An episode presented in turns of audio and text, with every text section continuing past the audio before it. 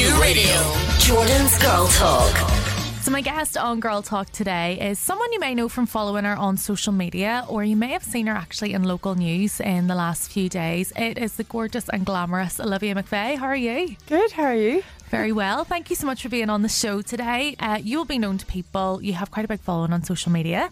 Uh, you're a makeup artist and you talk all things beauty, but you also always keep it real, which I think is what people love about you. Is yeah. that something that's important to you with social media? Definitely. I think with social media, especially, we see the highlight reels all the time, which I'm sure everyone knows and nobody needs reminded of that. We're all so aware of it, but it's important just to be like, right, it's not all lipstick and lashes and wigs. Like, there is real stuff going on. And I just want to have a platform that people can relate to and other women can relate to and say, oh, I have that as well. Like, there's someone that has what I have, you know? Yes. So, before I get into what, what we're going to talk about, the news article that was out a few days ago, um, I want to actually mention the wigs you just said. Uh, yeah. Life's not all lipstick and wigs. You've been a wig wearer for a couple of years now. Yeah, a couple of years. Yeah. And do you mind, for anyone who doesn't know, just explaining why that is? So I have androgenic alopecia, which is basically like male pattern baldness. So I'm like basically going bald on the top of my head.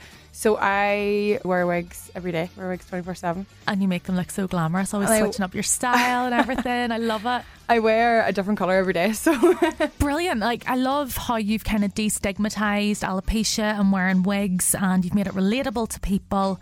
And then I saw an article about you in Belfast Live the other day. Could you share with us the other condition that you have been diagnosed with? So last year I was diagnosed with endometriosis and polycystic ovary syndrome, and I'm currently in an induced menopause at the age of 24. As soon as I kind of had been diagnosed with it, I was like, this is something I definitely want to talk about because I didn't know anyone else with endometriosis, mm-hmm. and and I didn't even know what it was.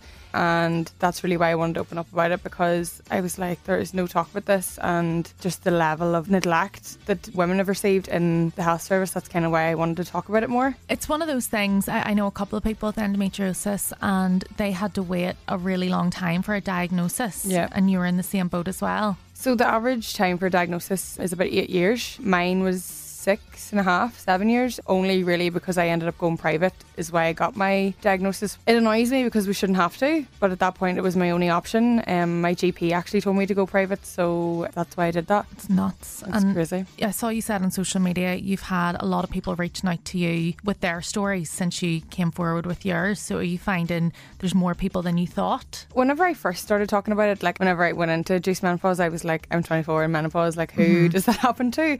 But whenever I did speak about it, like there was so many women wrote to me and was like, "This is exactly what I went through," or "I'm going through this right now." I didn't realize that so many people were going to go through it, and it's nice to know, but it's also heartbreaking that there is so many other women in the same position and aren't getting seen to or not getting the right treatment that they need. But it is nice to know that you have that community there and you have people that are in the same boat as you. Well, in the face of everything that you've gone through, you are still very, very confident bubbly, outgoing person. I wonder, would you have any advice to anyone listening who maybe is going through you know, something personal, what would your advice be to them to keep on going? How do you do it? I still live every day and I'm trying to make the most of it. And I always have hope that it's going to get better. And I think without the hope, you don't really have anything. So I think just stay strong. Like how I get through each day is I just think I've got to do this like who else is going to do it? Totally. Nobody else is going to get through this day for me, so it's going to have to be me. My family and friends are amazing, so I think definitely if you are going through something like this, talking to people about it